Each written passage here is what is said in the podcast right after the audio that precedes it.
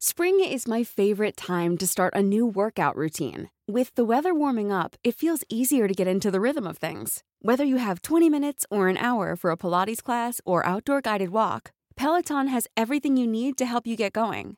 Get a head start on summer with Peloton at onepeloton.com. Ready to pop the question? The jewelers at BlueNile.com have got sparkle down to a science with beautiful lab grown diamonds worthy of your most brilliant moments. Their lab grown diamonds are independently graded and guaranteed identical to natural diamonds, and they're ready to ship to your door. Go to Bluenile.com and use promo code LISTEN to get $50 off your purchase of $500 or more. That's code LISTEN at Bluenile.com for $50 off. Bluenile.com code LISTEN.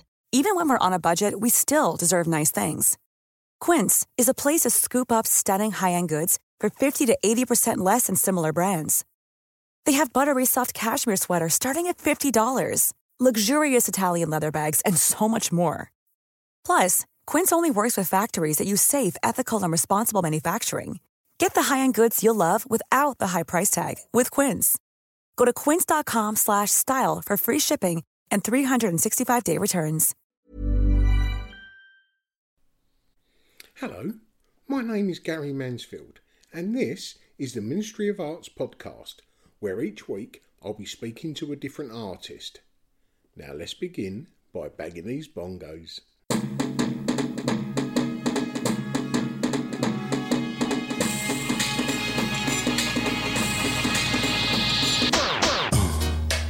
Yeah, right. Crazy. Hello and welcome to episode number 100 of the Ministry of Arts podcast. I hope you're all doing well out there, and thanks for joining me on this centenary edition. It took just over two and a half years to get to this point. The first episode, if you've heard it, was with Duggie Fields, which was recorded in a cemetery. Well, that was a damn fine one, the Brompton Cemetery. I was a bit eager to start. I recorded four that day. Along with Duggie, it was Patrick Hughes, Carrie Reichardt, and Bob Osborne. But unbeknownst to me, I had a faulty memory card which only recorded 5 minute 51 seconds of each episode. But luckily, I was advised to always make a backup recording, which I did. And anyone who's asked me about starting a podcast since, that's one of the key things that I tell them. Of the 100 episodes that have gone, there are a few that stand out. Having Mark Wallinger and Mat Collishaw back to back in Christmas 2018 was, well, that was quite a thing, really. They're both massive names, and I was really lucky to get them. And, well, Mark being one of my art heroes made it quite intimidating, even though we know each other pretty well, you know. Episode 24 was Gina Soden. I always smile when I think of that episode because I didn't know Gina at all. We'd been speaking on email running up to the podcast and, and having a bit of fun there, you know. But when we actually met, it was as if I'd always known her. Episode 27, Ray Richardson. That is very probably my favourite. With two voices like ours, there wasn't an H or a T in the house that day. And the podcast ends with both Ray and I collapsing in laughter over something quite silly as well. Episode 30 with tattooist Emily Malice. That was my most listened to episode, you know. Episode 31, Katie Piper. Now, I had Katie Piper on because Lee Ainsworth and I were creating the face value exhibitions for her charity, the Katie Piper Foundation. And just to promote it, Kate agreed to do a little podcast with me. I've known Kate for a while, and, and like most of us, we all know her story. Episode 38 was Martyn Ware of Heaven 17 and Human League. That was recorded in the Groucho Club. And again, I'd met Martyn a few times before this episode, and damn interesting fella. The Maggi Hambling episode, number 51. I thought it was such a coup when she agreed to do the podcast. And then the more people I spoke to who had met her, the scarier the stories got. But luckily, it turns out she loves a scallywag. And we got on just fine. Episode 57, the Christmas crossover last year. That was with myself, the Artproof podcast, the Artfully podcast, and Delphian podcast. We all met up round Rowan Newton's place, switched on the mics, and started chatting. A really good episode. Episode 69, The Loveless Artist, Nick Hogburn.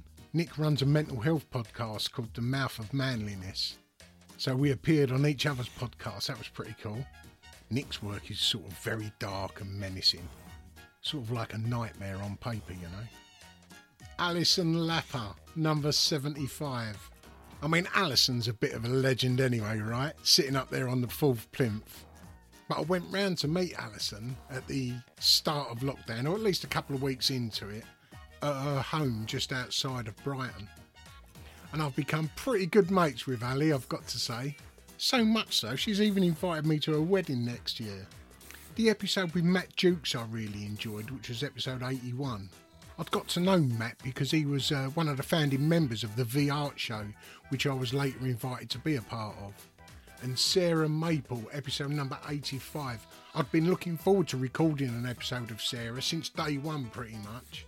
She's one of my favourite artists, and I was really looking forward to that. And that was followed by Background Bob. Background Bob is a teenage lad who was born with three severe disabilities.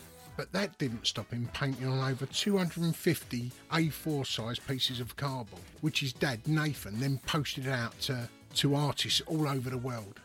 And then had an amazing exhibition at the Firstsite Gallery in Colchester. The Richard Wilson episode. Man, that had so much good feedback. He's a proper legend, right? I was lucky enough to have worked with Richard in 2000, 2001 while I was at university. Ben Moore of Art Below. We recorded that in the Chelsea Arts Club one Sunday afternoon out in the garden.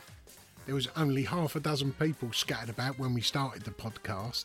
And fuck me, every man and his dog was there by the time we finished it. Dal Grimshaw.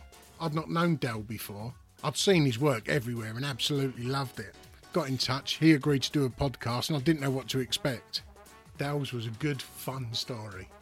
Really good podcast. Which pretty much brings us up to date. And I've still got so many artists lined up for 2021. We've got comedians Rob Auton and Adam Buxton lined up. Um, Kellyanne Davitt, Kate Bryan, Gavin Turk has agreed. Bob and Roberta Smith, Tinsel Edwards and Twinkle Troughton. I want back to back. I can't even think who else has agreed. Um, Abigail Lane, Gary Hume, Pure Evil. There's loads. And well, anyone who you'd like me to have on, just drop us a line and I'll see if I can get in touch with them. But anyway, back to this episode after the longest introduction I've ever done. Although, with it being episode 100, I'm allowed, right? Well, I wanted to mark the 100th episode with someone special. I mean, not that anyone we've had on isn't special, but you know what I mean. I wanted it to be one to remember. So I put a shout out on social media. And this person come out tops, pulled a few strings with some connections, and made it happen. His life and work has probably been spoken about more than anyone on this podcast. So, sit down, get comfy, and come with me into the studio of Gary Mansfield. How did you come by picking who was going to be your 100th guest?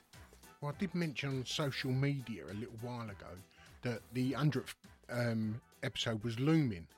So I put a shout out to see who anyone wanted on. Your name come up tops. Oh, that's nice to hear. Although, although I did vote 27 times myself. I was going to get someone else to um, interview you, but I thought, ah, I'll do it myself. It'd be fun, wouldn't it? I couldn't think of anyone better qualified. I mean, I've followed your work from, from pretty much day one, really.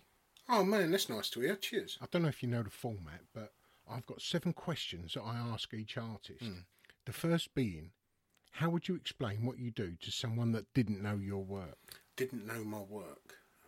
Um, well, all of my work, no matter what project it is I'm on, they're all based on three foundations. That is time, empathy, and identity. Yeah, I can see that. And have you always made your work with those three elements in them? Well, I've never really thought, well, what can I make that's got one of those three elements in it? Just every idea that I always have is always based around those three. And there's very often some sort of um, social injustice involved as well. Oh, yeah, like the time series of drawings you're doing at the moment. Yeah, if I come to those in a sec. Oh, sorry. So it is pretty much mixed media, but depending on the um, idea I've got at the time, it's whatever material is best for that. Well, I see in your studio here you've got lots of barbed wire. Yeah, I started working with barbed wire uh, maybe a year or so ago. I started doing this lettering, as you can, as you can see here. Um, I was going to make some barbed wire lettering that was um, sort of like faux neon. From a distance, I wanted it to look like neon, but when you got close up, you realised it was um, just barbed wire that was painted. Oh, like a trompe l'oeil. Yeah, exactly that. I see there's a couple of dark stars left over there. I had one a couple of years ago. I'll still put it up on my tree this year. Yeah, that was a little impromptu thing I'd done just as a little experiment a couple of years ago, and they flew out. Yeah, I like the idea of using barbed wire, so from a distance, um, it just looks like a, a linear piece of wire, or as I was saying earlier, neon. But then when you get closer to it, you realise it's barbed wire. I do like the sort of perverse juxtaposition there, you know. Yeah, sort of like a hidden wow factor. I know you've told it a million times before. Um, and, well, most of our listeners have heard it a million times as well. But for anyone who's listening who may not have heard the story, how you got into art in the first place, would you be able to give us a quick run through of that? Yeah, of course. Try and keep it short, though. Uh, yeah, I can't guarantee anything though. So I've not always been an artist. Um, from when I left school up until my mid twenties, I was a criminal, um, mainly just using my size, doorman, bodyguard, debt collector, that sort of thing. Um, but since I was at school, I'd been selling fake clothing. So I slowly moved my way up that ladder. Um, started working for these new guys. I was going to Liverpool to visit some friends. Um, they asked if I could go and um, deliver some of their labels that go in the back of their clothing to their guys in Birmingham to be stitched in their garments. So I was like, well, yeah, it's on the way. I'm getting a couple of hundred quid for it. Why not? Went to pick it up, put the bags of stuff in the back of my car. Um, long story short, before I knew it, my back window was being put through, my door was being swung open, dragged out the car, and when I get to the police station, find out there's 4.2 million pounds worth of Class A drugs. Couldn't pass it off as a personal stash? Yeah, know what I mean? Get put in prison 14 years. Oh, man, bit of a kick in the teeth, right? So I end up going to a high security prison on the Isle of Sheppey called Swaleside. I mean, I was a different person then to the person that's sort of sitting here with you now. But I ended up falling pretty much into the art class. The tutor there was absolutely brilliant, a guy called Dougie Spooner. Before long, I'd fallen in love with art, As you do. and that was it. I intended to spend the rest of my sentence, like five and a half years, painting and sculpting away in a traditional sense. But then you come by corresponding with the YBAs. Yeah.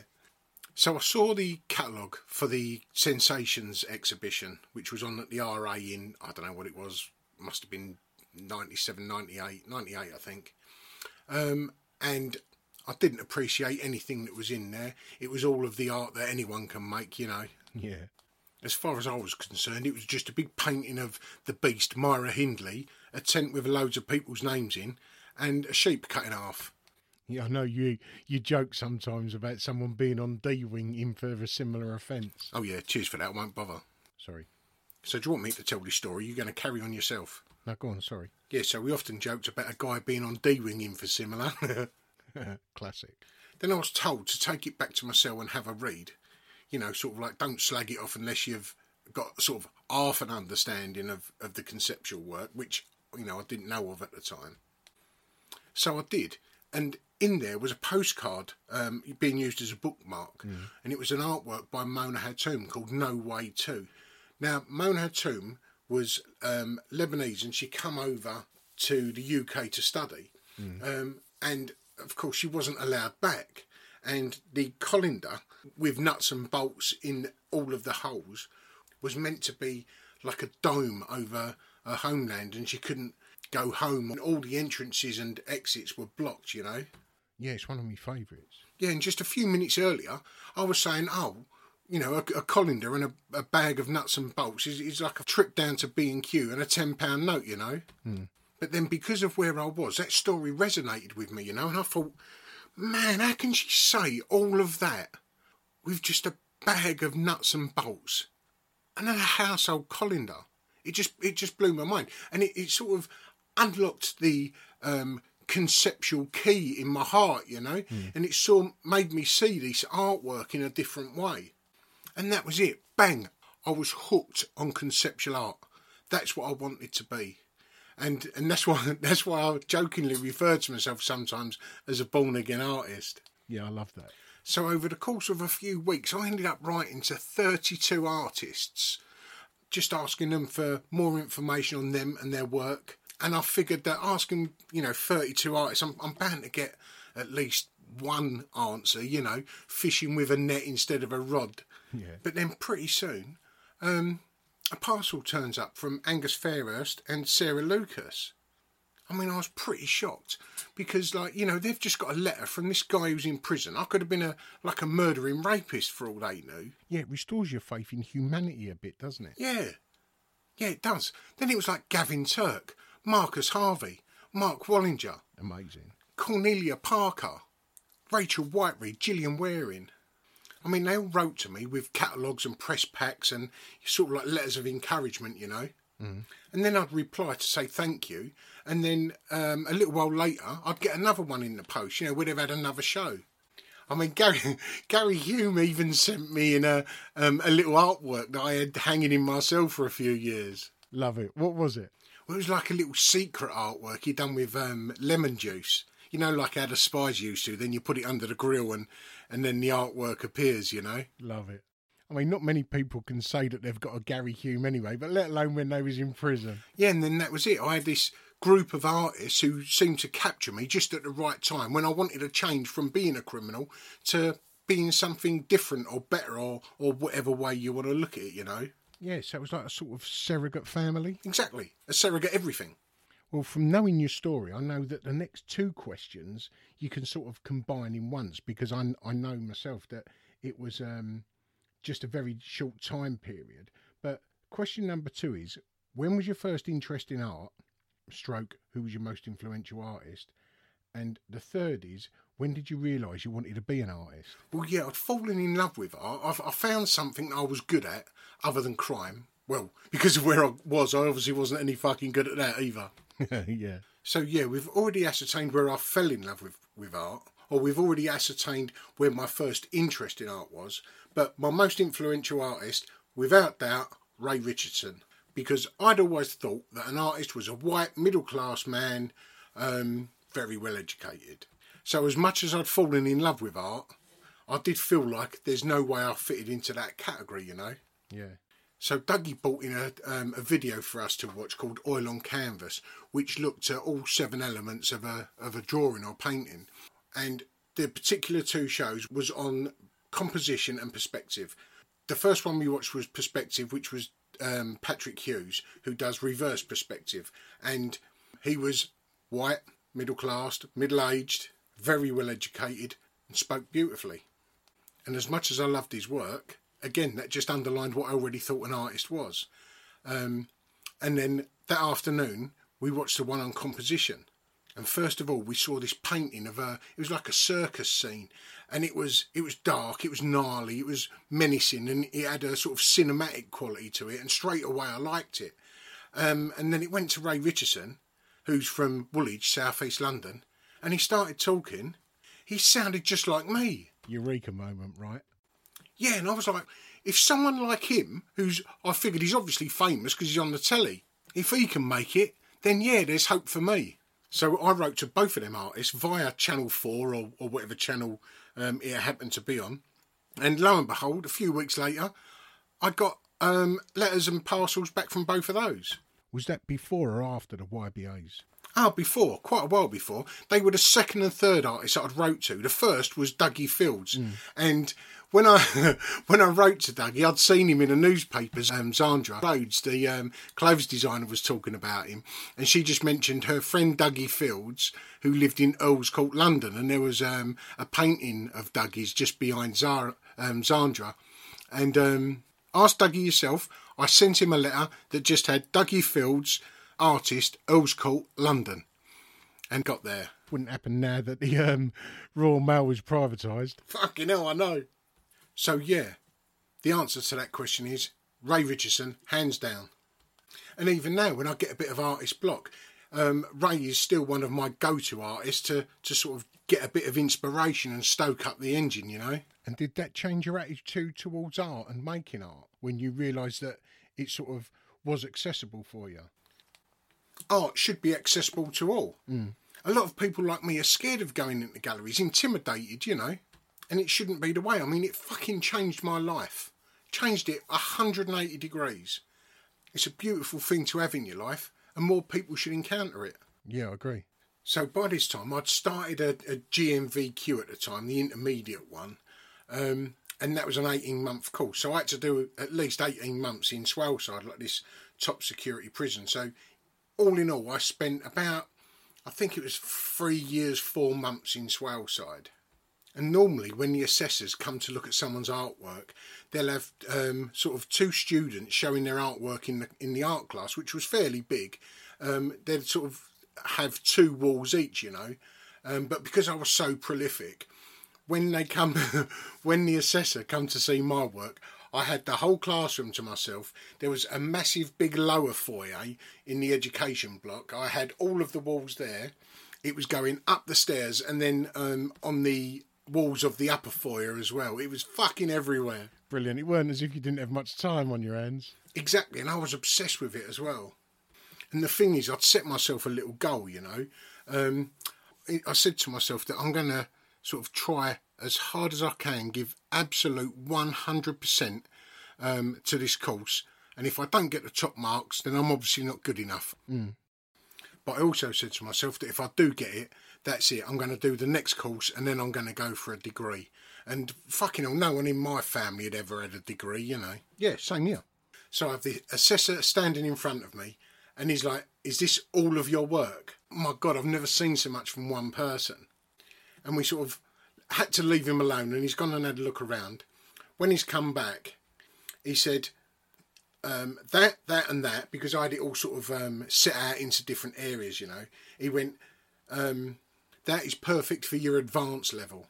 He said, and that's going up the stairs w- would be an ideal project at university level. I was like, fucking hell.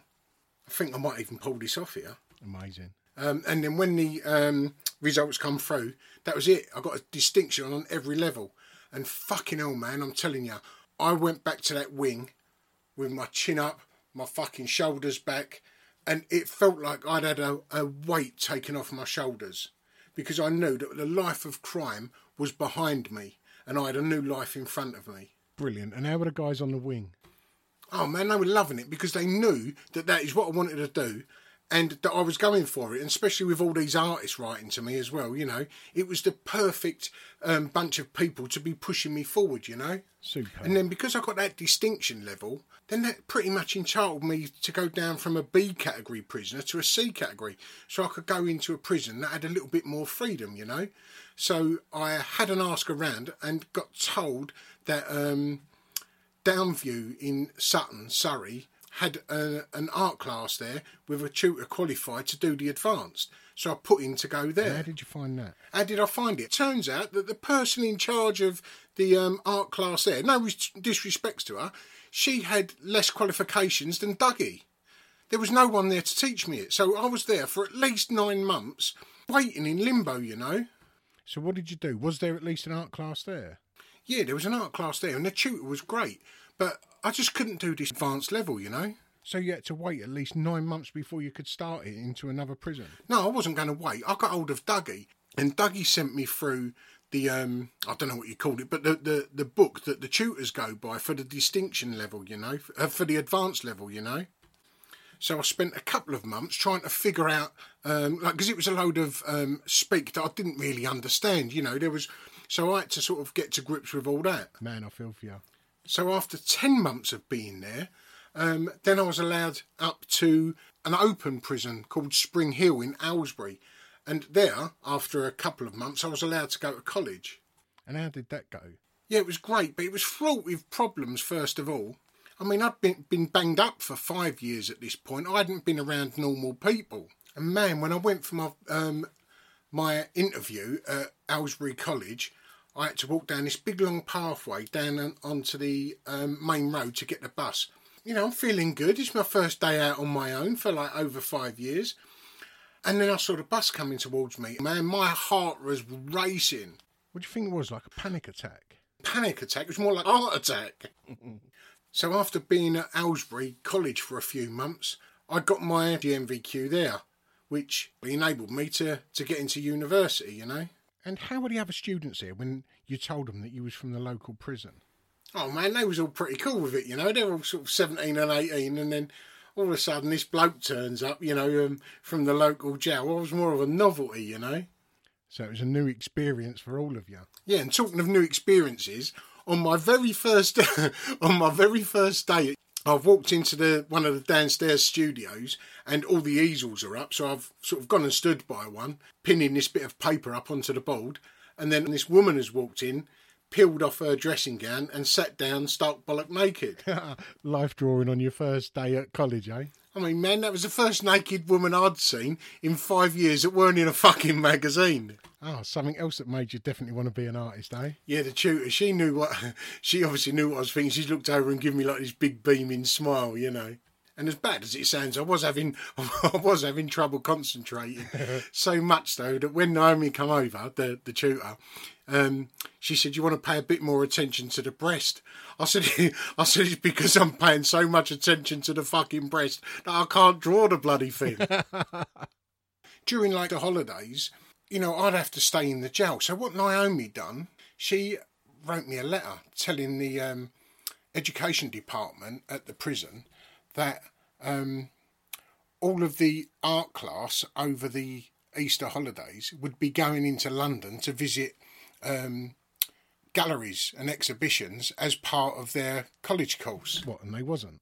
No, was they fuck? She just done it so that I could go to a, an exhibition. She knew that I'd never been into a gallery before. Superb. Yeah, it was amazing, and they they fell for it. I mean, you know, why wouldn't they? It sounds kosher, doesn't it? So, how did your first gallery experience go? What galleries did you go to first? The first place I went was Gary Humes' studio when he used to be at um, Hoxton Square. Um, at that point, you know, it, it hadn't gone all trendy. It was still the old Hoxton that I knew before, you know. Hence Gary being there because it was big, cheap accommodation. But unfortunately, he wasn't in at the time, so I went just round the corner to Patrick Hughes' studio, knocked on the door, introduced myself. Brilliant. And was he pleased to see you? Oh man, it was as if I'd known him forever. He brought me in, you know, like introduced me to all the people that work for him. I was there for ages. Do you still hear from him now? Yeah, him and Ray, I've never really lost contact with. And how was your first gallery experience? Fucking intimidating. was it? What one did you go to? Tate Britain. Oh, yeah. Yeah, and I stood outside at the bottom of those steps feeling fucking intimidated. And how was it when you went in? Well, I walked inside and I was expecting something to happen, you know. Um, went walking down that central corridor and then I've looked right and my breath got taken away. There was a Francis Bacon. Which one? One of the Pope. So I went walking in towards this Francis Bacon painting and just in front of it was one of the benches, you know. Mm. So I've sat on there, I've just looked at it, and then I've stood up and I've gone up over to the painting. I'm sort of just looking at every brush mark and, and all of these different marks on the painting. And then I've just sat down and then my eyes started welling up. And it was like, yeah, that's that that sort of hallelujah moment I was waiting for, you know. Oh man, yeah, we've all had that. Yeah, so that's pretty much how my first um, visit to a gallery went.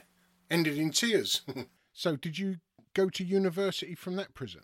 No, I moved to another prison in um, Richmond called Latchmere House. Richmond? What, on the Thames? Yeah. They put the prisons in all the nice areas, didn't they? Yes, only the best for the criminal classes. So, how long did you have left in prison when you started university? Um, I started about two, two and a half weeks before I got released. Oh, I thought you were going to say a couple of terms. No, no. So I waited till the start of the um, of the first term, but I went to work on a building site for about six months just to get a bit of um, money under my belt, you know, for when I got released. And was the experience of going to university any different to that that you'd had a few months before when you attended college? Man, it was totally different. What I should have done, I should have had a year out first, just so I could get used to being free, you know? Because as much as I loved the first year at university, it fucked me up in the second year. It sort of all caught up with me, and I had a sort of mini meltdown, you know? Yeah, I can see that. How was it going from sort of like one environment to another? Well, the prison environment is obviously very sort of macho and testosterone fueled, you know. And then I'm going to to university, which is very relaxed and liberal. It was um it was sort of like running these two parallel lives at once. That was a little bit, which was um, a bit of the Ed fuck. Yeah, I know what you mean. And I presume you attended a few more exhibitions? Oh man, yeah, I, I attended loads. I was still getting the um the invites off of the other artists, you know. Did you get to meet any of them? Yeah, I'd turn up at the private view with like a couple of the other students from the uni. I felt really insecure going up and saying hello. I don't know why, because I've I've never been like that before, you know. Little bit of that imposter syndrome, was it? Cool, not half. But you're glad you did, though, right? Oh yeah. Was there any memorable meetings? I know it was all pretty memorable, but um, I think the one I liked the most was possibly Sarah Lucas. It was at Tim Noble and Sue Webster's exhibition up in Milton Keynes, and I saw Sarah standing at the top of the stairs, and I think I was with my friend Becky. Um, I went walking up the stairs towards her, and I said, uh, "Excuse me, Sarah. I don't know if you remember me, but my name's Gary Mansfield from prison." And fucking hell, she just put her drink down. She went, Gary! And she put her arms around me. Oh, nice really, it really perked me up, you know, because I was, I was feeling so sort of insecure at the time. And there was another one that I've sort of always regretted, not meeting them by, by any means, but um, it was at the White Cube. I think it was at Gary Hume's um, private view, but either way, it was Antony Gormley was there. Um, and I went up and introduced myself, and I think Lee Ainsworth was with me at the time. We've had a chat, and he's given me his personal email address. And he said, uh, send a CV in. And I was in my third year at the time. And I lost the fucking email address. And I didn't follow it up. And I've always regretted that. Well, you don't know what could have been, right? Uh, and the thing is, I don't even know why I was scared of following it up because it's. I wouldn't normally be. Again, probably that imposter syndrome. Yeah, probably. Well, I suppose everything happens for a reason. How did your third year show go? Oh, it went really well. Um, Grayson Perry opened it. Had you written to him from prison? no, he's one of the few that I didn't. Can you remember what you put in your third year show? Yeah, I had this bunk bed that I um that I, that I went and got from Chelmsford Prison. I um I phoned them up and I phoned them up and told them uh, that I'd emailed the prison headquarters in London and asked for a for a bunk bed, and they'd told me to contact my local prison and they'd accommodate me. Um, and I knew that Chelmsford Prison held loads of like broken beds out in a yard because I, you know, obviously because I'd been there for several months, and I went up and they walked me into the prison to go and pick up one of these bunk beds. Oh man, that must have been strange. And what did you do with the bed? I I bricked up the the lower bunk, and so the top bunk was perfectly made, and the lower bunk was all bricked up with concrete blocks. It was called Positive Space, Negative Space. Yeah, I remember you saying that you wanted to revisit that. Yeah, I did get asked to put it in this art trail a few years ago. Um, and it would have been there for, for, for a couple of years, you know, but it, it would have cost about four or five hundred pounds to get it made. And I just didn't have the finances at the time. I was properly gutted. Well, again, these things happen for a reason. Well, you knocked that bollocks on the head. Sorry. So, what was your next stop on your uh, journey through the art world after your third year show? When I went straight into a degree again at the University of East London, I was told I shouldn't do it at the University of East London. I should go somewhere else.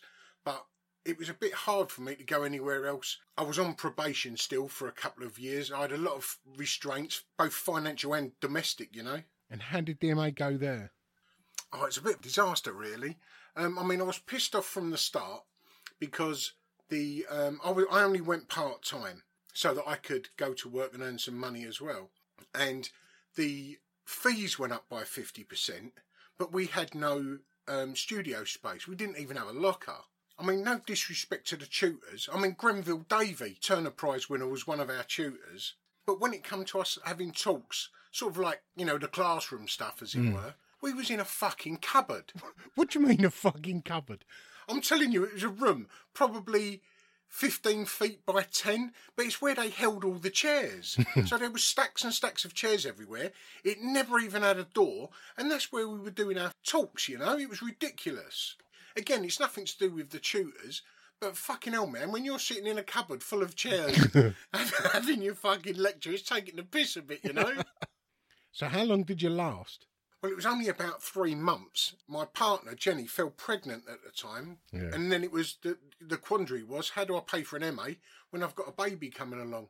So I sort of decided to just walk away from the MA, which I've always half regretted, and then just go and get a job to be a responsible dad. And what was that? A job within the arts? I knew loads of guys who were running bricklaying firms, so I just phoned one of those up and they'd give me a job as a hod carrier. Hmm. And for sort of like £130 a day, it paid more than any of the art jobs anyway, you know? Yeah, I suppose so, but it didn't leave much room to to make your art, though, did it?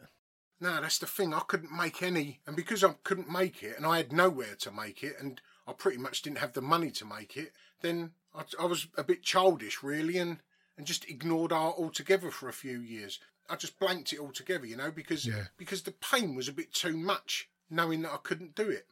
I've mentioned this before. It was similar to that when you um when you sort of get dumped by a girl, you know, Yeah. um, and you see her in the street, and, and you get that knotted feeling inside. To stop that feeling, I just cut all ties with it, you know, for for six or seven years. Up until the point where you met Tracey Emin?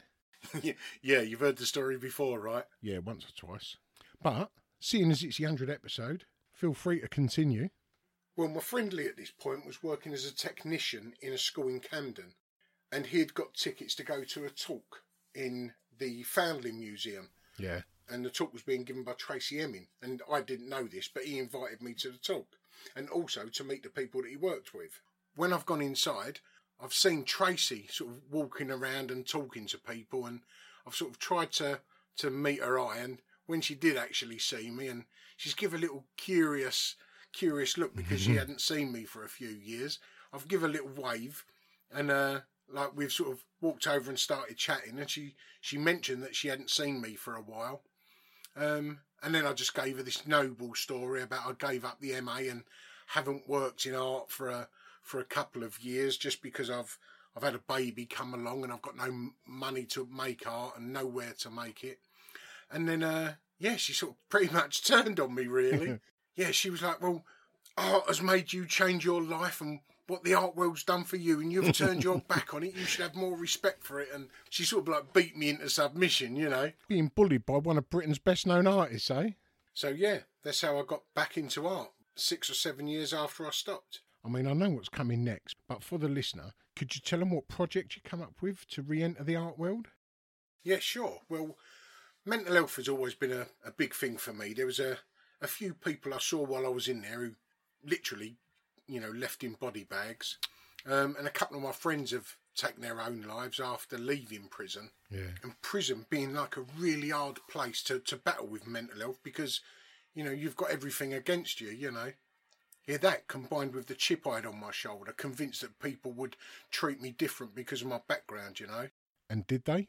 No, that's the things with chip on your shoulders. You can't see them because they're not real, you know. Hmm.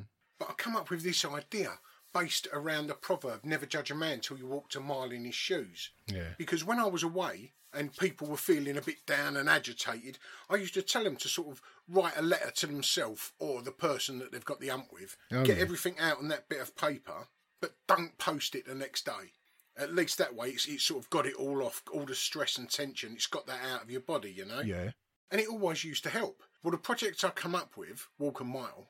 So what I'd done, I went onto Twitter and asked people to um, send me a pair of their old shoes Brilliant. and a wrongdoing, a little story or a, a, a few lines of text telling about something they've done wrong in the past, something they've regretted, some problem that they've carried around on their shoulders for years, you know.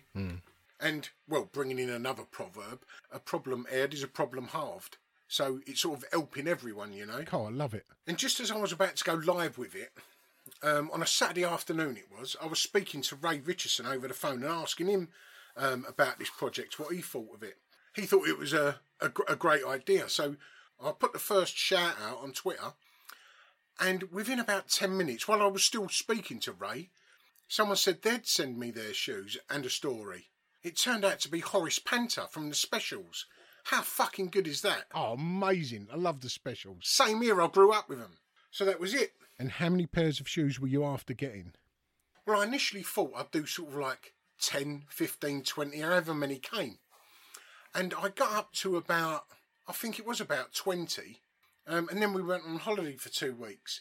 And when I come back, we had a we had a load of those slips through the door from the postman that there'd been a few parcels turn up and no one was there to receive them. Yeah. So then it took me over sort of 25, for instance. I thought, oh, I'll go for 50. And then before you know it, I was beyond 50, 60, 70. And how many did you stop at? Well, I intended to definitely stop at 100. But what I'd done, I stopped at 93 because I wanted to invite seven people for the last pairs, you know. Oh, yeah, yeah. Possibly for a bit of a publicity if it come off as an exhibition, you know. Yeah, good idea. And how long did that take? That was from the winter of 2012. I sent the first ones. Um, I was sent the first ones. And it, it, this was now sort of like early 2015. So it's like, so it's what, just over two years? I bet you walked in some strange shoes. Come on, man, I walked in high heels. I walked in baby shoes. I'd have to sort of like gaffer tape them to my feet and walk around the house and stuff. And a lot of the time, a lot of the time, I'd have to walk around of a night so that no one saw me, you know, because walking around my estate with a pair of fucking high heels on, you're going to get looked at, you know. Yeah, it doesn't sound like the best thing to be doing. Could you tell us a story about the policeman when they saw you with the shoes? yeah.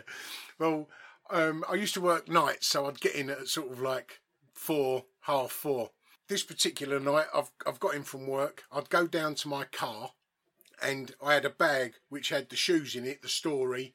Because this one was ladies' shoes, it was gaffer tape, Stanley knife to cut them off with, and I'd always have a I'd have a camera with me to take a photograph of the shoes once I've walked the mile.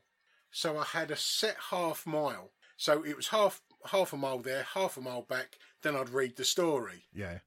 So I've done that. I've opened my car door, sat on the seat, taken a photograph of the shoes, and then got the Stanley knife out, cut the gaffer tape, put them back in the bag. But as I've done that, a police car has come into this little car park where the flats were. Sounds ominous. They've stopped, they've come over to me, and he's asked why I took a photograph of them as they drove past. I said, I didn't take a photograph of you. And I'm saying it laughing because I know that there's about to be this ridiculous story about to come, which they aren't going to believe. Or it's going to, at least it's going to be hard for me to make them believe it, you know? Yeah. Yes, I said I didn't take a photograph of you. I was taking a photograph of this pair of shoes. So I've opened up the bag. now they've, as they've looked in the bag, I've looked in the bag as well, and I'm looking at at hmm. four o'clock in the morning a letter from a woman, a pair of high heel shoes, gaffer tape, a camera, and a Stanley knife. It looks like a fucking kidnap kit, you know. But they was understanding though, right? No, they fucking weren't. They weren't having any of it. I said to them, like, are you on Twitter? And they said no. You know, bear, you know, bearing in mind this was probably 2013 at the time, you know. A lot can happen in three years, like a chatbot may be your new best friend. But what won't change? Needing health insurance. United Healthcare Tri Term Medical Plans, underwritten by Golden Rule Insurance Company, offer flexible, budget friendly coverage that lasts nearly three years in some states. Learn more at uh1.com. I'm Sandra, and I'm just the professional your small business was looking for. But you didn't hire me because you didn't use LinkedIn jobs. LinkedIn has professionals you can't find anywhere else, including those who aren't actively looking for a new job but might be open to the perfect role, like me. In a given month, over 70% of LinkedIn users don't visit other leading job sites. So if you're not looking on LinkedIn, you'll miss out on great candidates like Sandra. Start hiring professionals like a professional. Post your free job on linkedin.com/people slash people today. They said no. So I said, look, I've got loads of these pairs of shoes upstairs, which, you know, that, that done me no fucking favours. Yeah, that just got you into more trouble, right? But I said, I can take you upstairs and sort of like, you know, my partner would tell you. And, and I took them upstairs and there was the cupboard there and I had all these shoes and then I had all the stories. And, you know, it just sort of all fell into place and, you know, they was all right with it. And by this time, my partner had woke up anyway. and, um, yeah, she told the, the officers exactly what I'd um, told them before, you know. Could have got you back in there, eh? But genuinely, it could have, couldn't it? Yeah, that's the sort of stuff you read about in the papers. Exactly. And what did you do with that project? Oh man, that's that's a fucking sore point. What I'd done, I'd seen an author on TV one Sunday morning um, publicising his book on empathy, and he was saying how he's trying to get more empathy in the world. Always a good thing. Yes. So what I'd done, I contacted him to tell him about my project. So his name was Roman Krznaric. His um, mentioned it on Twitter. He's, he's retweeted some of the tweets I'd done saying about how this project was a perfect project for empathy. I got loads of interaction from his followers. Oh, that's fair enough. Yeah, it's lovely. Fast forward six months. I get a, a phone call off of a guy who had interviewed me previously via um, BBC's World Service. He'd applied for a job as an audio technician at a thing called the Empathy Museum. He said they were doing a project called A Mile in My Shoes, where they were um, going to record someone telling a story about their life and then getting a pair of shoes off of them at the same time. And then the public would be wearing the shoes, listening to the story as they walked a mile. Yeah. But I thought, well, I don't own the proverb, and and you know anyone can come up with an idea. He recommended I try to stop it. On what grounds? That's exactly what I said. I said, well, I don't own the proverb. He said, yeah, but they mentioned you during the meeting. And they'd said it's nothing to do with a project that's run in parallel online. Man, that's not good. No, I did start feeling a little bit cheated. Yeah, that's understandable. What'd you do? I said to this guy, I'll have a look at the Empathy Museum online. I'll, I'll get back to him and tell him what my decision is. Go on. I looked at it and it was a big machine. You know, it had a board of trustees. It had there was lots of people involved in this museum. And I'm like, well, surely they wouldn't nick an idea. And then I've come to the um, CEO and founder. And it's only that fucking Roman Krznaric. What, the one you'd contacted months previously? Yes. Contacted him about my story. He'd replied to me. He'd retweeted it. He'd tweeted about my story. And he's at the fucking top of the tree. Fucking hell, man. What did you do? Well, I sort of had a look at me what my options were. Yeah. You know how I can react to this, and and I phoned this Rob back up and and told him my decision, and I said like, I think all I'm going to do is just run with it. Hmm. He was like, No, no, you got to stop it. You know, it's taking the piss. And I said, Look, I said this is a fucking machine. It's got loads of people working there. It's got a board of trustees. I'm just going to come across like a bitter and twisted ex-prisoner, you know. And I'm not sure that I can handle that. What, so you done nothing? No, I said, the, I think the best thing for me to do would be to contact them, but ask if I can be part of their project. Hmm. And hopefully, you know, if I if I am able to get involved, Yeah. because it's a big machine, maybe I can get a few sort of like scraps off the back of it, you know. And how were they with that? Well, yeah, they invited me along. They recorded my story. Hmm. I gave them a pair of shoes, and I was part of the opening. They had a massive container turned into a shoebox. Loads of people there. You know, there was press. There was everyone there, and there was also this Roman was there as well. Did you get to meet him? Yeah, I spoke to Claire, who was the director of the gallery, and she went to introduce me to him. And how was he? Well, he was fine. Like, she's introduced me to him. I've shaken his hand. I said, I'm Gary, one of the storytellers. How are you? Very nice to meet you. Then I said to him that I was the one who contacted him about my project to do with shoes. From that moment, he couldn't look at me in the fucking. you know, and when you're in jail, that round people 24 hours a day, you sort of become accustomed to people's change of mood. Yeah, Now, I yeah. just carried on talking nicely, talking about my project, talking about the similarities with his project, thanking him for um, retweeting my messages. And this is a guy to do with empathy, right? Yeah, that's another thing. And I knew that it was a really good thing, that it could really help people, you know. And I did think, well, I can help, you know, a couple of people out of this 100. Yeah. They've got the connections, the money, and the backing to sort of take this all over the world, sort of thing. You know, it could help thousands of people. Yeah. So that was another reason that I sort of didn't question it and didn't fight it. And did you never mention it again? Well, yeah, I did. Um, I listened to Clare Patey, the um, director, and she was on a podcast, and um, well, she was talking about the museum and um, how important empathy is, and um, then she started talking about the shoe project, and I had a sort of like a, a little flutter in my heart, you know, and a little smile come on my face as she's talking about the project, and then the, the um, interviewer asked where the idea come from, and then she sort of just hesitated and said, "Oh, it's an old Indian proverb, and we decided to do this. We decided to do that." Really? Yes, really. And how was you when you heard that? Well, to tell you the truth, it fucking hit me hard in the heart, you Yeah, know. yeah. And then it started playing on my mind, and then it was getting me down, and then I started fucking spiraling, and spiraling, you know, and going into a going into a dark place over the back of this, you know. Oh man, who'd think that empathy could do that to you?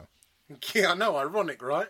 But it got to a point where I had to go and speak to someone about it. Hmm. And they said if I contacted them and sort of mention it, that might be the, you know, that may be the release for me and that would be the thing for me to do. So I did. I wrote Claire and Roman a really nice email. I wasn't being um, pushy Yeah, or, yeah. or negative, you know, but I did say that I said, well, I spoke to Roman about my project in early 2015, and then later on that year, you had your project. I got told that um, you'd mentioned me um, during your meeting, Yeah. um, so that you was aware of my project. Um, it went forward. It's gone to several countries all around the world. I said, I'm not after any money or my name in lights or anything like that. I said, but I'd like just a little bit of recognition somewhere in the in the text for this um, project, just to say it's it's come off the back of an idea by artist Gary Mansfield. I mean, they obviously agreed, yeah? Claire come back and said that she's been an artist for 20 odd years. She wasn't aware of my project when she started theirs, but only became aware of mine a little while later. And did you not believe that? Well, that's the quandary I had because she was a well known curator hmm. and artist and a really nice person. But on the flip side to that, I'd mentioned it to Roman, who was fully aware of the project, and him being the CEO, when he would have been made aware of that project, that's when he should have stepped in and said, Oh, I know this project. It, it belongs to this guy called Gary Mansfield. And what did you do from there? Well, they invited me to go to meet them. But again, I just thought, well, that's the powerful fucking museum Yeah. just pushing down the artist again. And it brought back all that thing of when I was arrested, just being used by them drug dealers, you know? And how's it been left? Well, the only way it could be left. I didn't want to get all bitter and twisted about it, and I know that I sound like I am now. It just annoys me when I'm talking about it. Understandably so. But this wouldn't be the first time this has happened to an artist, you know? Oh, no, but I thought I left all that fucking world of backstabbing behind me. But if Claire was genuine, All right, well, even if Claire was genuine, Roman should have brought it up when he heard about the project. I'm never going to win. I'll just be looked at as I originally thought as the bitter and twisted ex prisoner. yeah, yeah, hard one. And where's that project at at the moment? Did it get left at 93? Yeah, it's still there. I'd like to do something with it, but now people will think I'm stealing the idea off of the Empathy Museum. You do sound a little bit bitter and twisted, to be fair. And you can go fuck yourself as well. Well, I know that next came your Face Value exhibition in, what was that, November 2016. How did that come about? Face value. Well, I'm proper proud of that um, that little creation, and even the way it come about was quite a thing. Do you know the American actor Michael K. Williams? No, I don't think so. Did you ever watch um, Boardwalk Empire or The Wire? Yeah. He played Omar in The Wire. Everybody knows Omar. Yeah, well, Michael and I were going to do a project about scars Nice. because Michael has got a big scar from his forehead down to his chin. What, that's real? I thought it was makeup. So did I at first, until I saw him in Boardwalk Empire. Well, I had two friends years ago who both had like a, a similar scar on their side of the face, and hmm. it was like a J-shaped scar, you know. The guy had got his in a fight, but the girl, she had hers in a car accident. Now, when people saw the guy with a scar on his face, and because it was quite a thick scar, Yeah. they was a bit standoffish, you know. People would get a bit intimidated by him, even though he was the victim. Whereas with the girl, when they saw her, they would feel a bit of sort of sympathy and Yeah, empathy yeah. towards her because she's got this big scar on her face.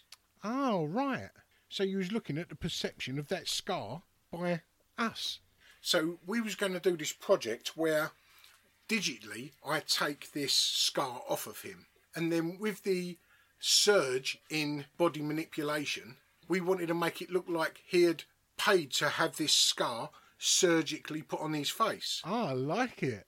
But we met up in Kensington while he was in the UK filming, and I told him about um, the empathy towards the girl, but fear towards the guy, and that really did spark up a conversation between the two of us. Can't believe you were sitting in a coffee shop in Kensington with Omar. No, nor can I. But when I was with Michael, I was telling him about Katie Piper, who was a British model who had her face severely disfigured Yeah. um, when some piece of shit paid someone to throw some acid in her face several years ago. And later on that evening, after I'd left Michael, I was thinking about Katie Piper, and no disrespects to Katie, but her profile was has gone up tremendously since the attack. Yeah. So I asked myself the question would it have gone up that high if it wasn't for the attack? And then I compared that to myself. The intervention by those guys that put me into prison. So was that seven years in prison detrimental to me as a person? Yeah. Or did it benefit me as a person? So that was the parallels between Katie's story and mine. Oh, I like it. So we've both benefited by something that's ruined our lives. Yeah. And uh, uh, honestly, I'm not trying to. I'm not trying to say for one moment mine was as bad as Katie's. But that made me thinking about a little phrase: identity changed at the hands of another. So the idea was this. Yeah, this has come up several times on the podcast. Do you want me to tell it or skip it? No, no, go on. You tell it. It's your episode. So, me having my identity changed at the hands of another, did it add value to me as a person or detract value? On the whole, I'd say it added a lot of value. Yeah. Did it add value to Katie Piper as a person? Well, that's not for me to answer. But that is the question that was running around in my mind. So, I figured using an artwork as a metaphor for a person, get an artwork from another artist and damage it in some way within context of that artwork. Because I am an artist and I would be mark making, would my contribution to that artwork increase or decrease the value? Yeah. Which is the same question I'm talking about mine and Katie's identity. So, after running through all this with Lee Ainsworth, Your sidekick. yeah.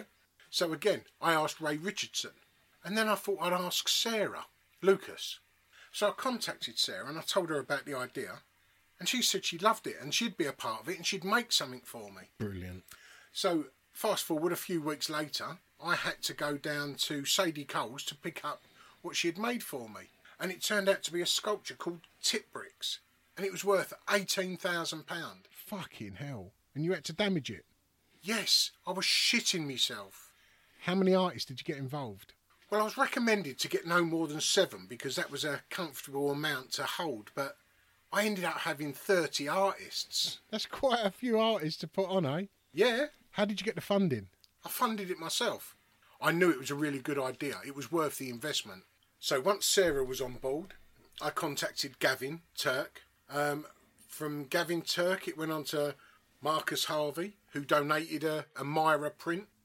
There was Carrie Reichardt, Sarah Maple, Sarah Maple was on the podcast just a few episodes ago. Yeah, listen, she's amazing. Yeah, Noel Fielding gave an artwork, Vic Reeves, Brilliant. Nicola Green, Jessica Albarn, Jake and Dinos. Loads of artists, it was amazing. Quite a thing how you got loads of artists to um, agree to have you damage their work. Yeah, I know, it was quite strange. I mean, I did think, would I let an artist do it to me? And the answer was yes. Yeah. I mean, a lot of artists said no. And the funny thing was, at the end of the exhibition, which was a, a great success, artists asked if they could be in the second one. What, you had no intention of doing a second exhibition? No, none whatsoever. And if I was going to do it again, it'd have to be with different artists, I presumed. How many of them asked to be involved again? Actually, I think it was 13. Brilliant. You obviously connected with a lot of people. For the first show, we was in the Strand Gallery, just off Trafalgar Square. Um, and we wasn't able to have that venue for the second show. So I got told by Ben Eine and Riker that I should go and speak to Dario from Jealous. Brilliant. So that's what I did. Went to see Dario. Loved the idea. We agreed to put the second show on there. When was that? We agreed on March 2018. Great venue, great team. Oh man, I love the guys at Jealous. They're all amazing. And what, you damaged all the artwork for the second show? No, there was a little shift in concept for the second one. What I decided was because there was so much pressure on me as the assailant to damage the artwork, hmm. I thought I'd share that with other people as well. So this time I took it up to 60 artists. 60. Yes, I asked 30 artists to donate an artwork, and each artwork would be handed over to another artist to make a collaborative piece of work for. Yeah, oh, so yeah. there's that little shift Yeah. of power. The donating artist is feeling quite vulnerable, whilst the artist who's doing the collaborative work initially feels like they're the one with the power. until they start to consider how they're going to make this artwork. Do they make it a 50 50 collaboration? Ah. Or are they polite and give the majority to the donating artist? Nice. So you have a definite shift of power between the victim and the assailant. And how did that go down with both sets of artists? Um, I mean, some of them just handed it over and the value from that artwork was gone for them then, you know? Yeah. But the manipulating artists, man, I had a couple of them contact me and said that they're not sure they want to go ahead because they couldn't take the responsibility. Superb. Just the action you were looking for, right? Definitely. And we done Face Value 3 the year later. And face value four? Oh, well, yeah, I was talking about that to Dario around about November 2019.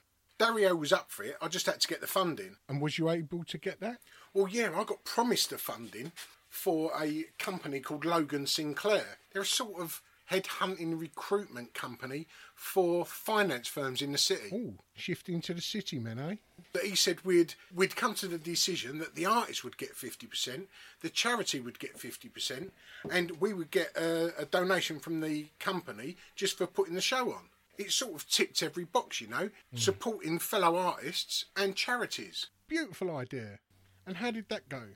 So he said he'll get funding to put on a, a trial exhibition to show these future investors. So that was in November 2019. Coming into 2020, Dario wants to know what dates we want for Face Value 4. So I contacted Logan Sinclair, And emailed him, phoned him, no reply. I think I can see where this is going. Exactly. So fast forward a year later, what's he had to say since? Nothing. The man hasn't even contacted me. That's the trouble with the people with the money. They don't give a fuck for people. It's echoing the Empathy Museum. Tell me about it. And what's happening with that project now, the exhibitions for the charities? Oh, I'll still go forward with it. You'll have to tell me how you get on. You'll be the first one to find out. Tidy. Gary, which piece that you've created has got the strongest emotional connection? strongest emotional connection. That's got to be my shirt, prison shirt, as it was uh, initially called. It's now called I'm Perfect. Mm. I had the idea while I was in prison, and I couldn't make it until I got to university because I wanted to make it out of bronze. And it's just a simple folded prison shirt. Although, unlike the ones that you see in the shops that are crisp and pristine, this one shows its folds and creases and defects. I see it as a sort of metaphorical self portrait. Yeah. Definitely a reflection of of how I see myself or how I saw myself at that time. Where it's a reflection of myself, unlike the shirts that you see in the shops, which are pristine, when you get a little deeper or unfold them, unpin them, you'll see that all the creases and defects are, are around the back, hidden away. Whereas whereas I've always been a bit of an open book and quite honest about my faults. And it's probably a little something to do with a, a chip on my shoulder telling me that, that when I got out and entered this new world, that people would distrust me because of my criminal record, which hasn't been the case. But um, this concept was created with, with that in mind. Um, and because I was crossing over from one personality of me to another, Yeah. I was in a, a, a bit of a dark place. You know, I was I was going through quite a, an emotional, personal change. You know, um, But the one I've seen isn't bronze. It was um, it was black resin. well, because they were an edition of seven and made of bronze, they were very expensive and wasn't accessible to many people. You know, so I figured of of making some in a, a black resin called onyx resin. These were a lot more affordable. Um, I've done an edition of seven with four APs. Four APs. Yeah, well, the idea was that I wanted um, each of the seven to be unique, slightly different from the last. So the idea was um, the first four castings, I would just rip the latex mould off, and each time ripping it or tearing it a little so that the next casting was different from the last. Just like every year of the seven years I served, I was slightly different from the person a year before, you know? Yeah, I've noticed you work a lot in sevens and fourteens, Yeah, that's because I got sentenced to 14 years and served seven. and also with uh, four APs that gave you eleven artworks to sell rather than just seven. Yeah, there was an added bonus, and uh, and I'll take this opportunity to say that there's still one of those remaining. So, so contact me on Instagram if you'd like to buy one. And why did it change from prison shirt to um, I'm perfect or imperfect, whichever one of those you said? No, it's either, depending on your perception of me. I'm perfect and imperfect is spelt the same way. Hmm. It depends on which direction you're looking at me. Yeah. I'm either a perfect representation of me or an imperfect representation of me. And you said that, that the idea came during that dark transition from one person to another. Is that why you created it in this black onyx resin? Yeah, exactly. And what I've done as well, which uh, which only the people that have purchased one of these are aware of, I um I wrote a little poem that was called "I'm Perfect or Imperfect," and because this poem was written at such a dark time in my life, it was really quite a private thing, you know. That's why I decided just to give it to people that um, bought the artwork, so that it, just bolstered the story behind the sculpture that they've just purchased from me, you know. Yeah, of course. Do you um do you know the poem off the top of your head? No, I don't know it off the top of my head, but um, it always takes me to a to a bit of a dark place, you know. Whenever I read it, Would you be able to read it to us now? no, it's, as I said, it always takes me to a to a little bit of a, a dark place, you know. Not even because it's the hundredth episode. But um, I'm not saying it's a great poem. Just in context, next to this artwork, they make a good marriage, you know. But I've got it here. Oh, thanks. It's appreciated. No, go on, that's all right. Right. I'm perfect or imperfect depends on one's perception. The shirt was cast with creases bare to ask that very question. A prison shirt, no less. It tells an artist's tale. How an identity was stolen with cowardice betrayal. I'm perfect or imperfect depends on one's perception. Liberty gone, a man condemned by another man's deception. The darkest hour comes just before the dawn, historian Fuller said. Seven years of fourteen spent, waking in a prison bed. I'm perfect or imperfect, depends on one's perception. Discovering art had changed my life. I slowly found redemption. It brought down the walls and freed my mind. The darkness became light. A man reborn with identity changed almost overnight. Brilliant. I'm perfect or imperfect depends on one's perception. I gave this shirt embedded meaning from its very conception. Life's not fair, we all have faults, some we try to hide. I put mine on show for all to see. I'm an artist that's been inside. I'm perfect or imperfect depends on one's perception. I bear a cross that shouldn't be mine, nor should of those years' detention. With my sight I witnessed sorrow, my hearing witnessed pain. My hands now tell of that injustice, so it never need happen again. I'm perfect or imperfect, depends on one's perception. This shirt is me, it could have been you, and so I ask the question. I'm perfect or imperfect. What is your perception? That was beautiful, Gary. Thank you, man. Oh, you're welcome. You're welcome. But when I read that poem, I can see me laying on the bed writing it in that prison cell. You should do something with that, you know. That is um really quite a powerful thing. And if I felt the energy off off you reading it, I'm I'm sure everyone else will, you know. We'll have a little chat off mic and speak about that. I reckon there's something you could do with that. Yeah, cool. Anyway, Gary, relaxing. What do you do or where do you go to relax? Relaxing. Walking. Walking of a night. I live on a council estate that on three sides of it is fields and farmland. On the other side is the A12 dual carriageway. So it's like a little island, and the circumference is five kilometres. And a couple of years ago, I took to doing that five kilometre walk, and I started calling it my night walk. I document just the mundane as I went along and, and group them all together. It might be manhole covers or broken pieces of fencing yeah. and just put them all in a group and give them a little cliche title, you know, because everything looks prettier in the dark, right? Ah, yeah, me included. um, but yeah, I, I, go on this night walk um, and have a little bit of a emotional reboot as I walk around, you know. Yeah, I've seen a few of those uh, night walk series that you put up, and I understand that, um, that you even won a photographic prize with one of those um, photographs you took on your night walk. yeah, I forgot about that. There's a block of flats called Highview House. It's 16 stories high. I walked into the centre of it one night and it's identical to one that I lived in when I was growing up, up until yeah. the age of 17. I've looked up and you've seen the, the lights and the, the sort of golden brickwork going up to the top floor, but it made a sort of shape of a crucifix at the top. It was a really good a really good picture. I put it online and it, it got loads of um, loads of positive feedback.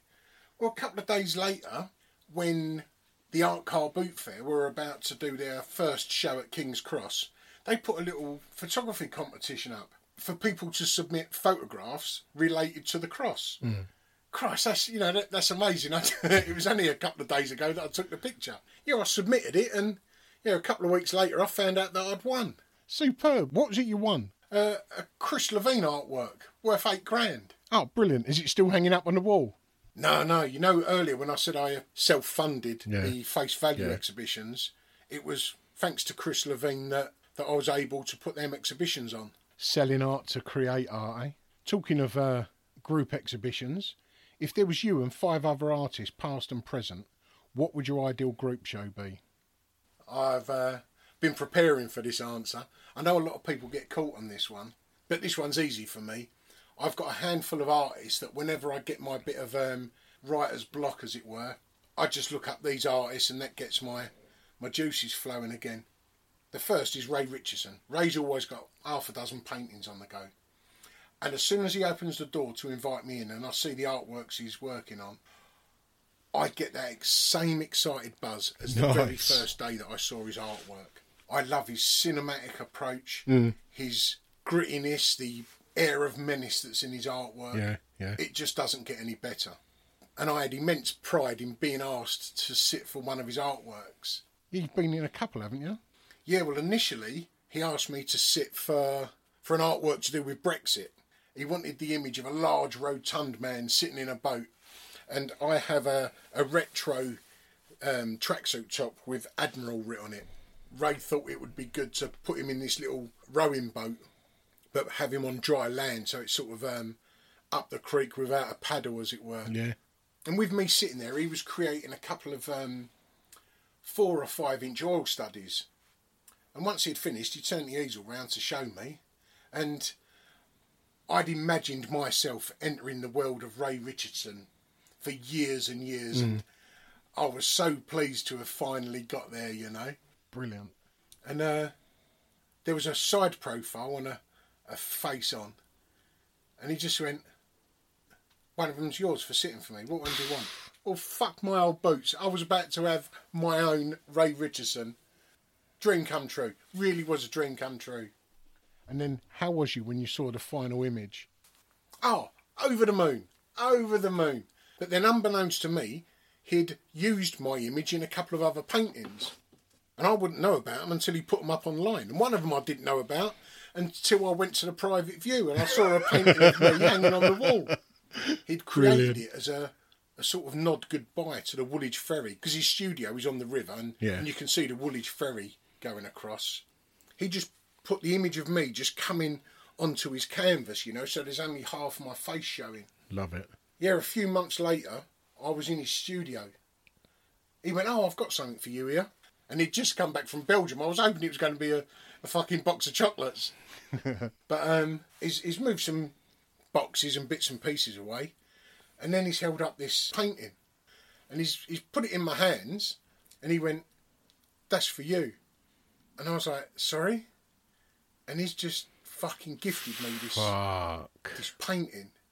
I couldn't, and I still don't know the words to to thank him enough. You know, for him to to gift me mm. this painting come on, man, it meant the world to me, you know. And I, I didn't have the words to to tell him that.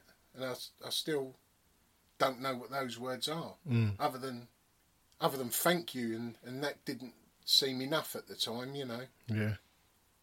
that's where a that's where a working class vocabulary sort of falls on its arse. Oh, that's beautiful, man. You're very lucky. Very lucky. But anyway, the other the other artists, Mona Hatoum. Obviously.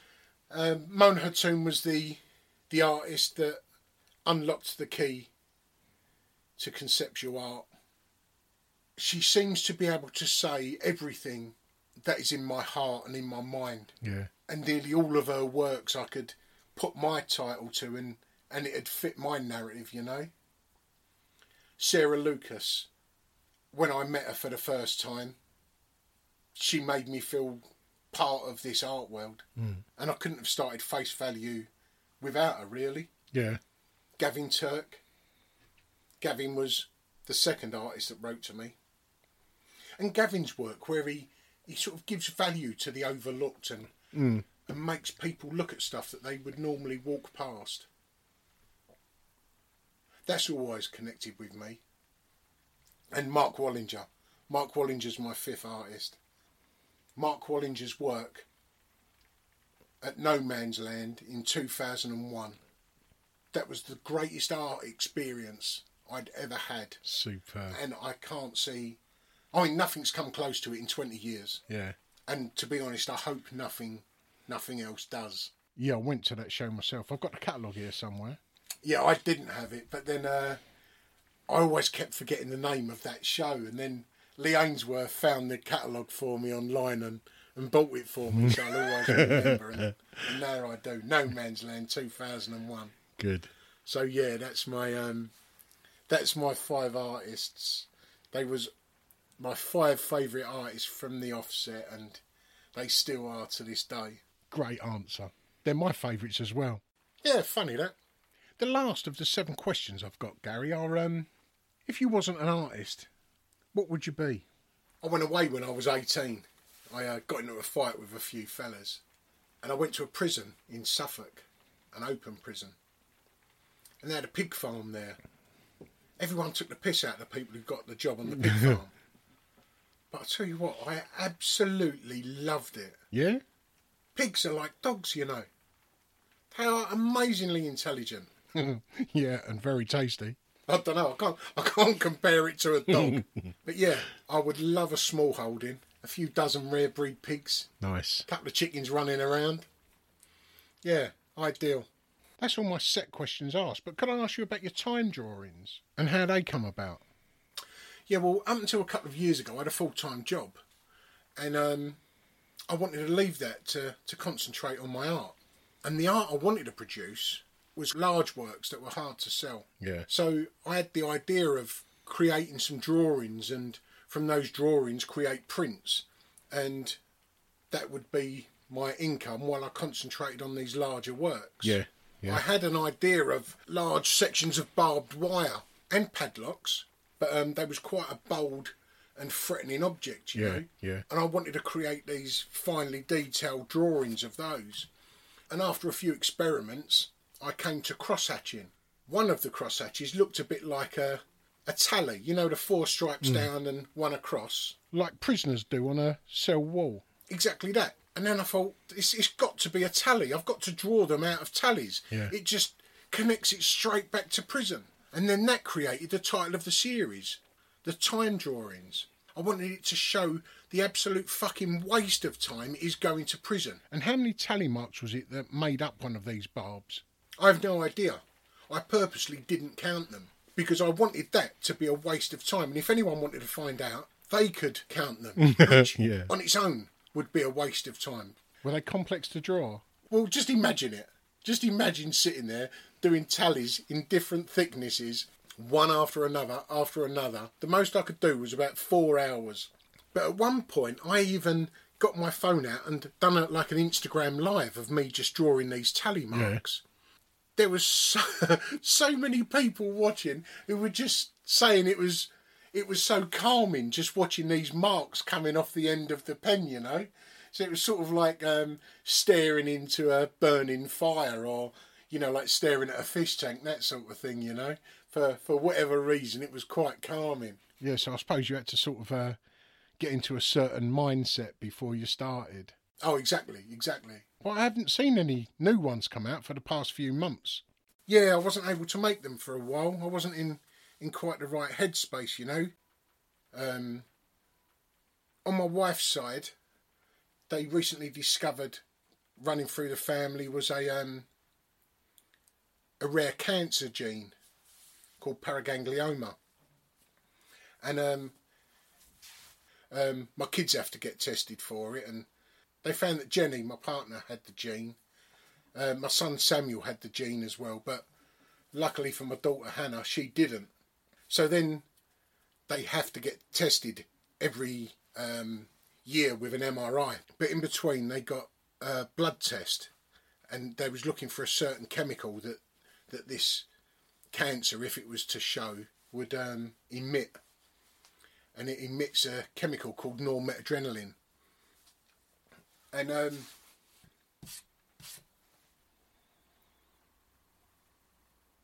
and we got a phone call one time to say that the levels of normetadrenaline in my son Samuel, who had um, just turned 16, his were higher than they should be. The normetadrenaline levels in most of us is around 800, and his was um, 4,300. So they wanted to see him for another blood test. And then a month or so later, he went and had another blood test, and then a few weeks later, um, the second the second blood test come back.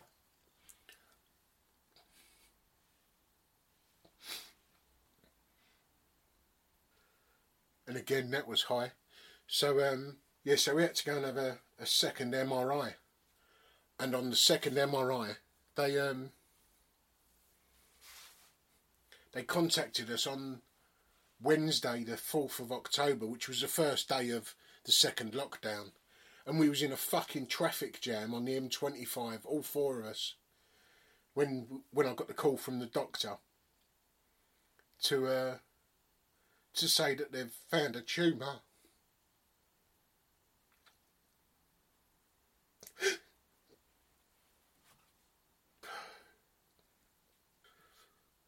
just above my son's right kidney.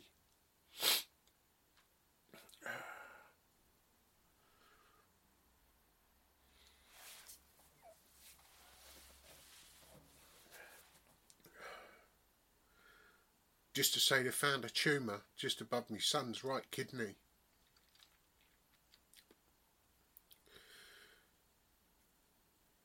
So pretty much since the uh, end of July, I've not been able to um, to concentrate on anything, you know. And anyone who's been in a similar situation with themselves or a loved one, you'll know that it's all encompassing.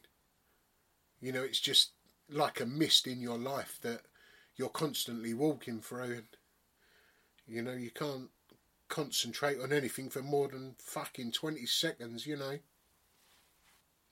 And then um, they was just organising his operation to take it out, and it had to be um, open surgery because of where it was. It was in between blood vessels, so he had to have a PET scan, which is um, a more detailed scan,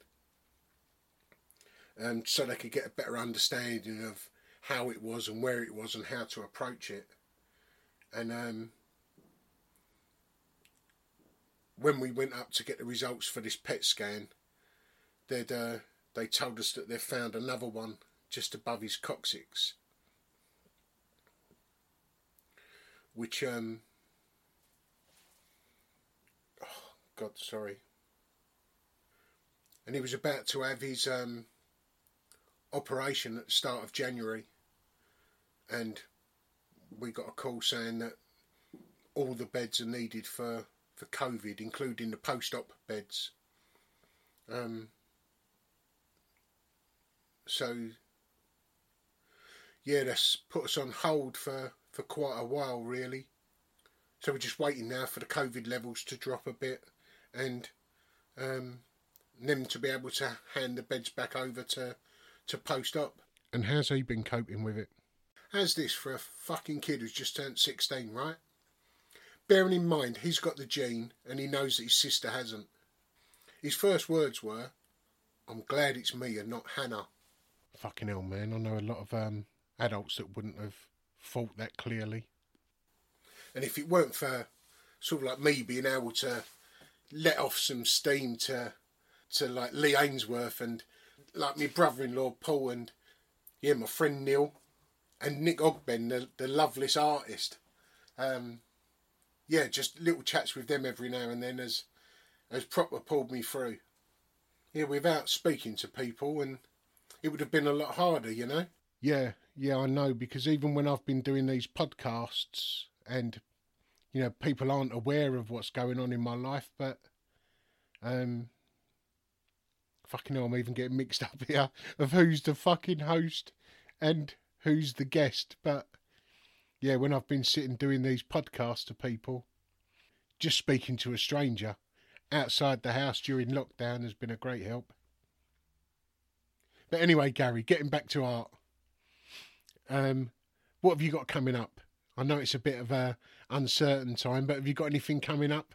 Well, funnily enough, um, a couple of months ago, I got a call off Ben from Art Below, Oh yeah, inviting me into a, a group show in the Fulham Town Hall. It's a beautiful big old building that um, is being made into a hotel and shopping complex. And just before it goes over, um, they've funded Ben to, to put an exhibition together.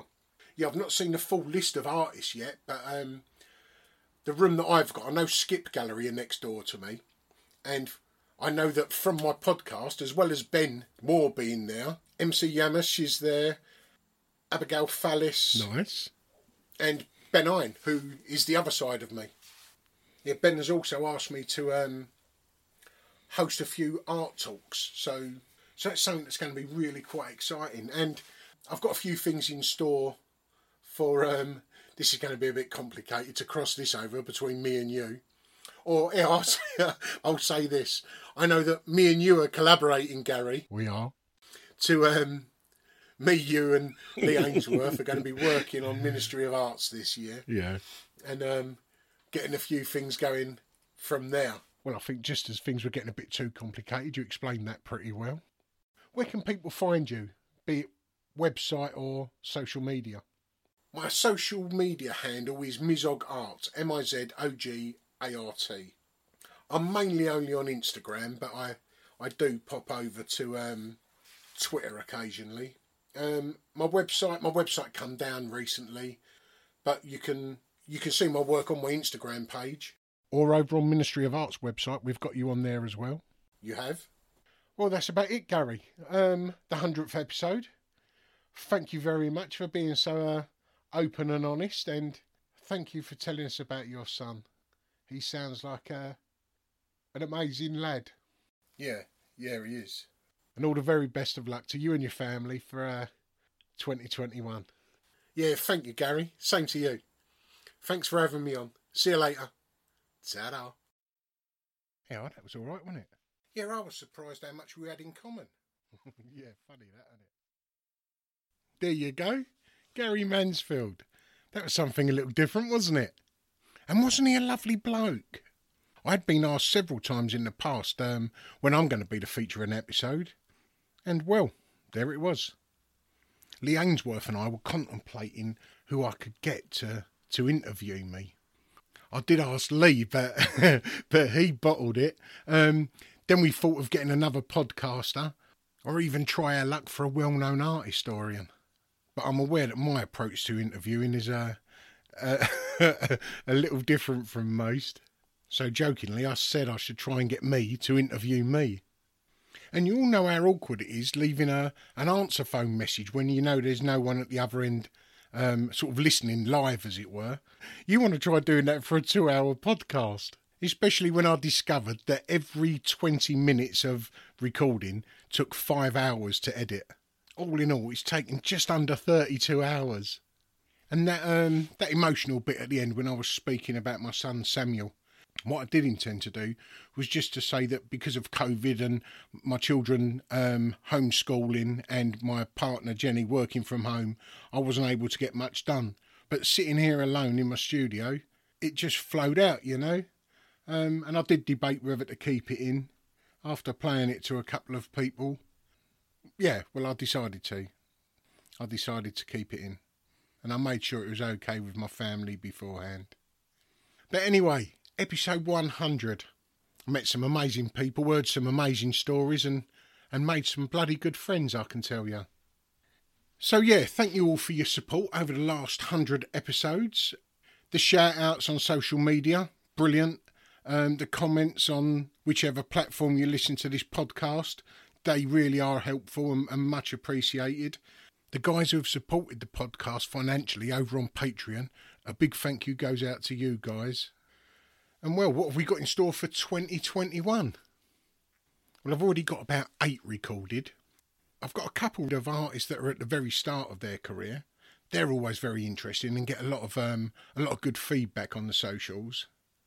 And I'm recording a couple this week with two people that, although they create visual art, we know them much more for um, well, for what they do in their uh, everyday job. But other than that, if um, if there's anyone that you'd like to have on the podcast, just let me know. It's easy enough to reach out to most of these people, but you know, whether they say yes or not is a, a whole different kettle of fish, you know? And as you're aware, we've got dozens of confirmed artists lined up.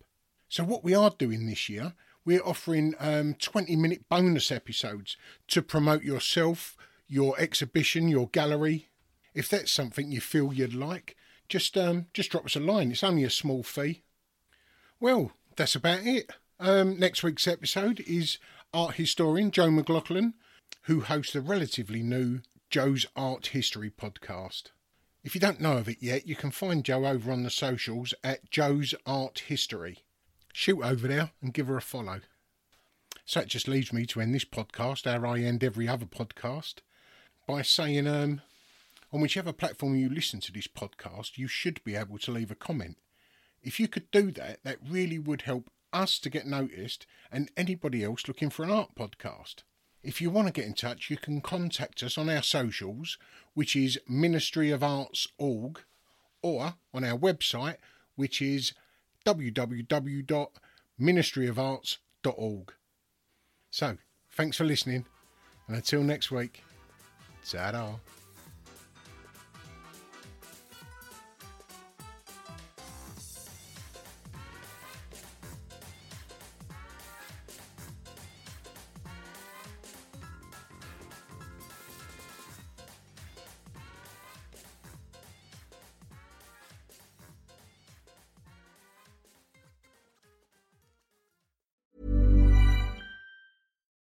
deserves the best, and there's no better place to shop for Mother's Day than Whole Foods Market. They're your destination for unbeatable savings, from premium gifts to show-stopping flowers and irresistible desserts. Start by saving 33% with Prime on all body care and candles. Then get a 15-stem bunch of tulips for just $9.99 each with Prime. Round out Mom's menu with festive rosé, irresistible berry chantilly cake, and more special treats. Come celebrate Mother's Day at Whole Foods Market. Hey, it's Danny Pellegrino from Everything Iconic.